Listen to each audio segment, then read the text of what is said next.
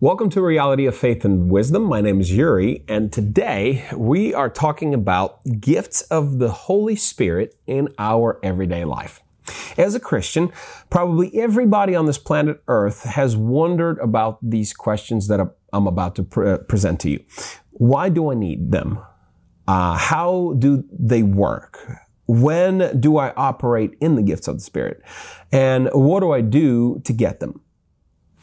I think every one of you who's watching uh, probably had these questions because as you surrender your life to God, you start to discover that in Jesus, there is more to just salvation. There is more to just grace. There is operations and there's gifts of the Spirit in our everyday life. Now, when it comes to the gifts of the Spirit, there is a gap. There is almost like a, this this uh, uh, void that a lot of Christians don't get to the other side because they're scared of, of, of going into this unknown or going into this, this, uh, this realm of the Holy Spirit and the gifts of the Spirit. And uh, a lot of times when it comes to the gifts of the Spirit, uh, when you hear somebody, a prophet, you right away elevate that person. Oh, he's, he's a prophet.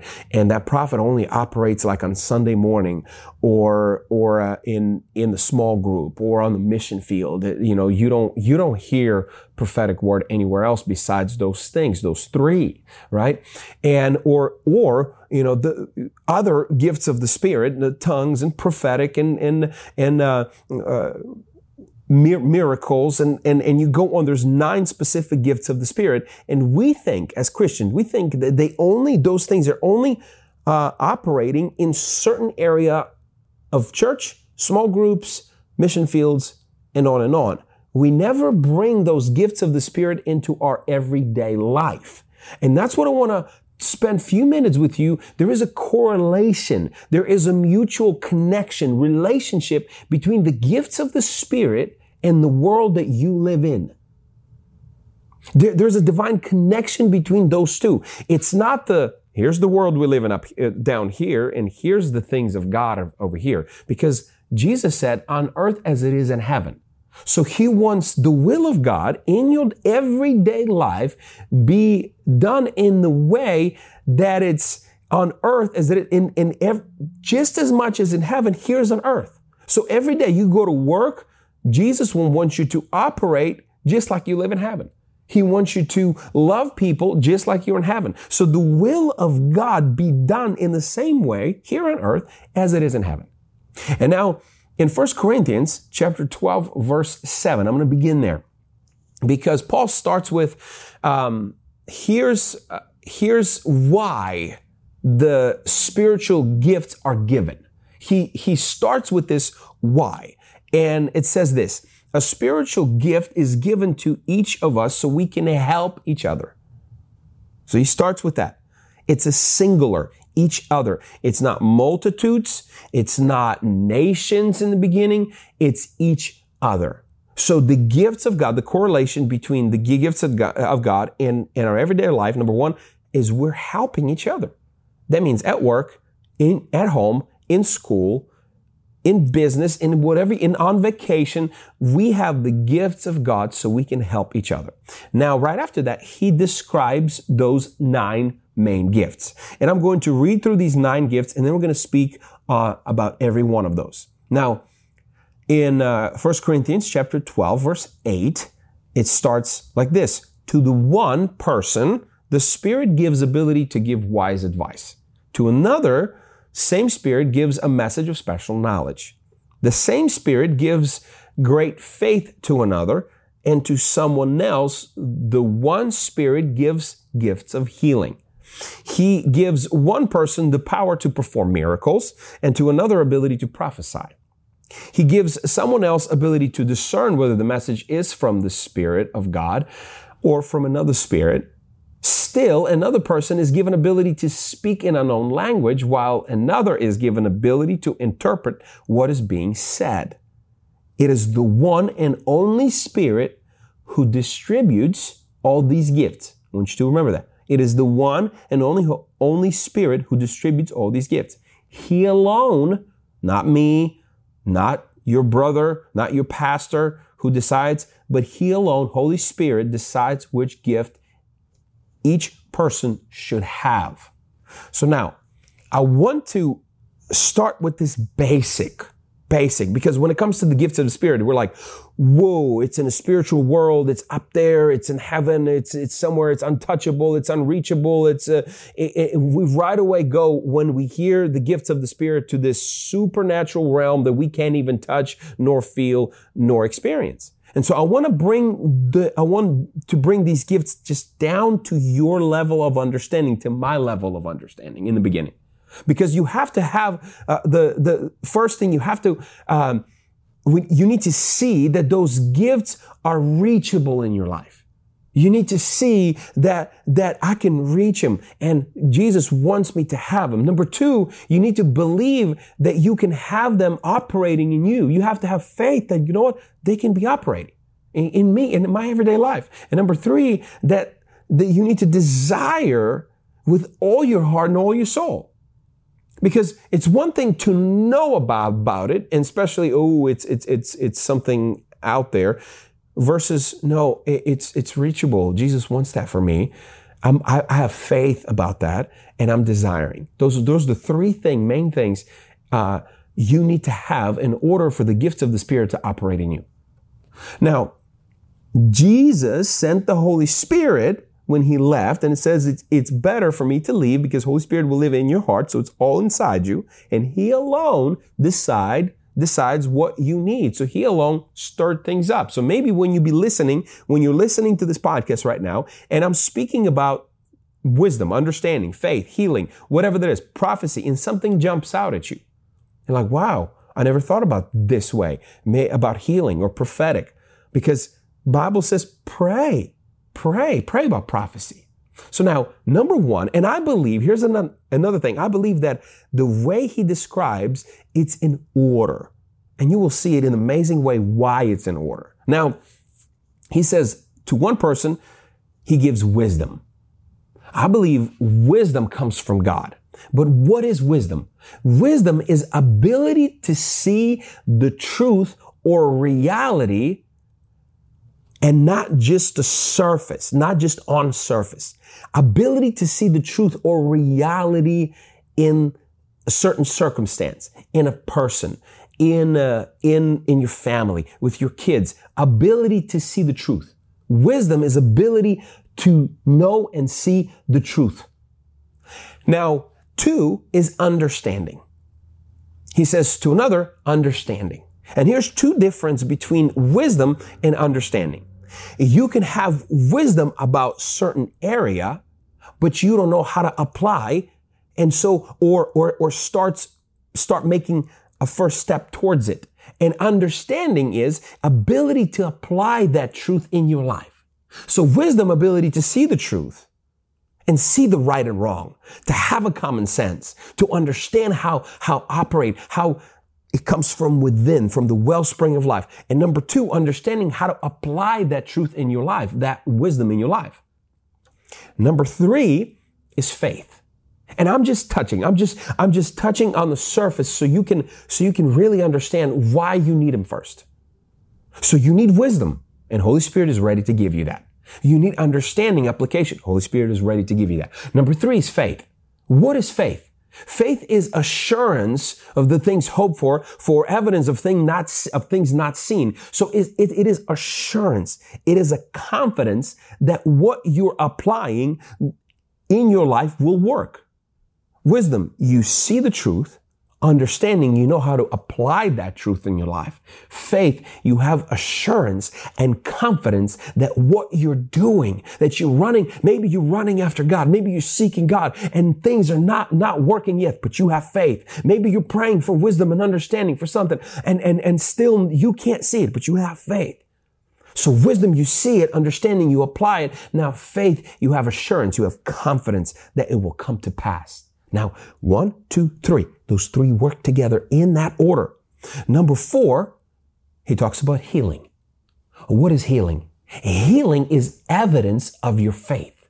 So now, how those four things correlates together. How do they work, work together? And here, when that healing is not just, uh, it's not just physical body. It's emotional. It's spiritual. It's physical.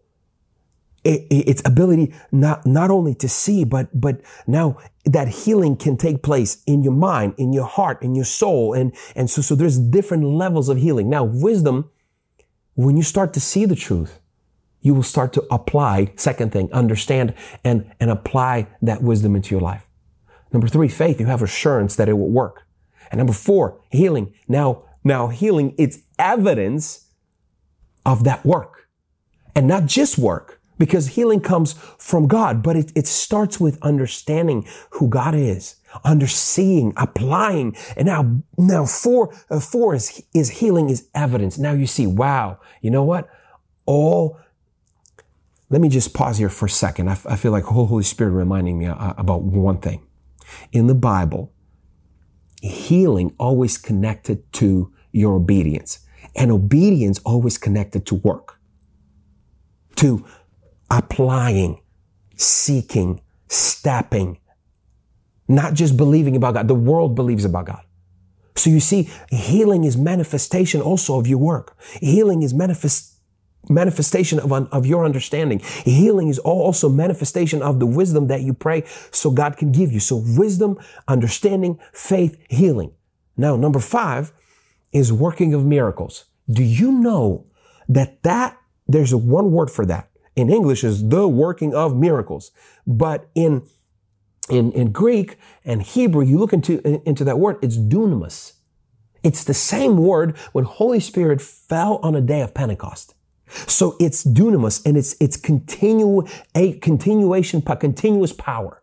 It's a mighty work. It's strength. It's miracle, might, virtue. You see, when, when I used to read this thing, I, my mind would always go working of miracles, ah, ability to move the mountain, ability to open the sky. And just like apostles say, hey, we're, gonna, we're gonna, Lord, can we pray so the lightning would strike or, or, or something miraculous would happen? You know, let me show you something different. It's not just about light, lightning from heaven or moving mountains or, or something big, miraculous power.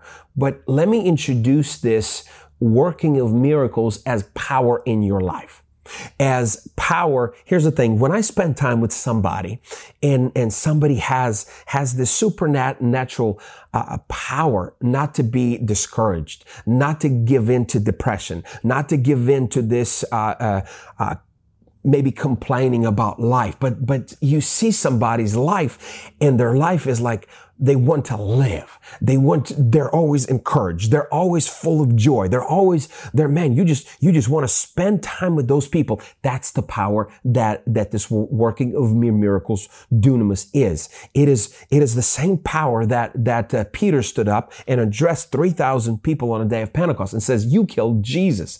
And, and without any fear, it's, it's this, I want to be that person. I want to hang out with that person, uh, with those people and, and that's what this is, is power in your life, in your mind, in your heart, in your soul, in your being.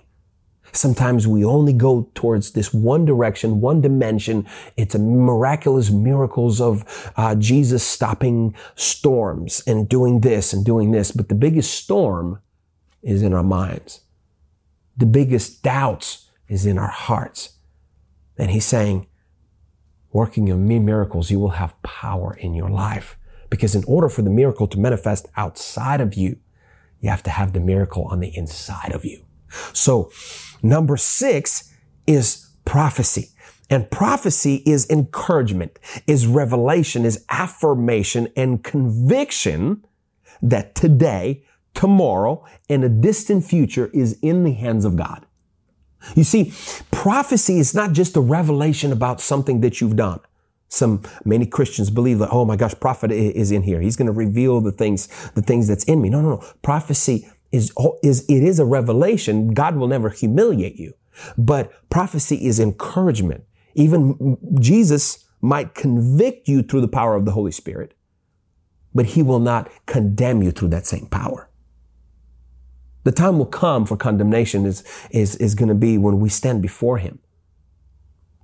But prophecy is encouragement, is revelation. You will be encouraged. You have rev- you have revelation. You have affirmation, conviction that today, tomorrow, distant future is in hands of God. I don't need to worry about it. You see how these, all those gifts, we're, we're, on the sixth, we have two more. All those things work together. Wisdom, ability to see, understanding, ability to apply that wisdom. Three, assurance that those things will work. Healing, evidence in, in your faith walk, right? Now, working of miracles, having power, the dunamis power that continues in your life. Now, prophecy, encouragement, revelation, affirmation, conviction. Now we go to discerning of the spirits. Number seven.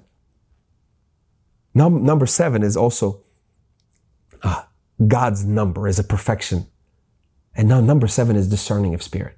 Because every prophet, every minister, every evangelist, every, everybody in this world will be disappointed from time to time, will fail from time to time.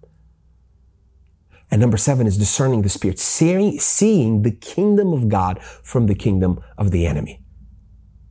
Devil doesn't need to do a lot of things. He needs to just discourage you. And as soon as you believe in this discouragement, believe in something negative, believe he's got you.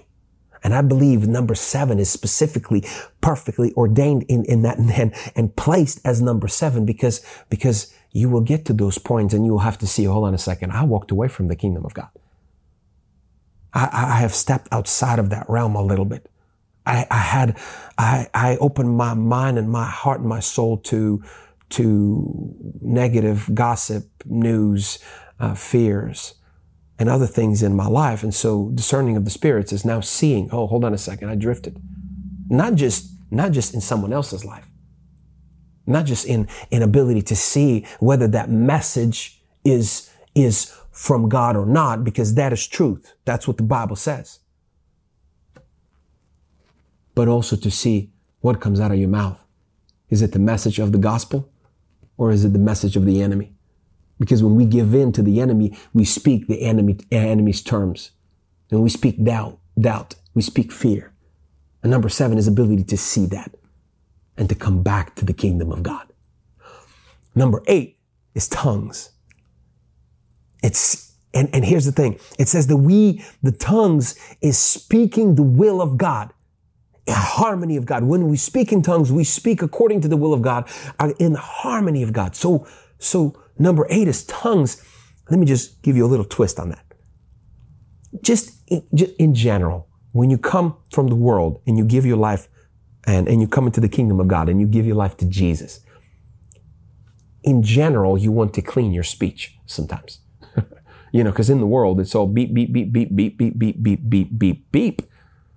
And then in the kingdom of when you start proclaiming, no, I'm not that way. I'm not, I'm not this guy anymore. No, I, I'm a new creation. I'm a chosen generation. And you start, you start declaring new things. And also you need new language because that new language is speaking the will of God. You, when you don't know what to pray for, he prays for you. If you don't know what to say, he prays for you. It's a Morse code. It's a secret language that God gives you.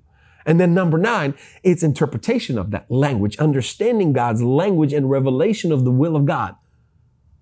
Man, how cool when you start to understand the gifts of God and how they operate in you. Number one, wisdom ability to see, understanding, ability to apply, faith, assurance that things will work, healing, evidence of the things that, that, that I'm applying. Now, working of miracles, power in me to, to sustain me, to get me to the end, my family, my kids. Now, prophecy, encouragement and revelation that today, tomorrow, and forever is in the hands of God. Discerning that you are maybe walked away from the kingdom of God and you in the kingdom of the enemy. Tongues, that secret code that speaks according to the will of God, direct line with White House. And last one, interpretation of the will of God in your life. If you start seeing that, you can apply every single one in your life. You can apply every single thing in your family. And you can start seeking, Holy Spirit, give me wisdom. Holy Spirit, Holy Spirit, give me understanding, faith. Maybe first in my life, I gravitated towards prophecy. And I operate in that when, when Holy Spirit wants. I gravitated towards interpretation of tongues and, and, and, and, and I operated in that many times when Holy Spirit wants.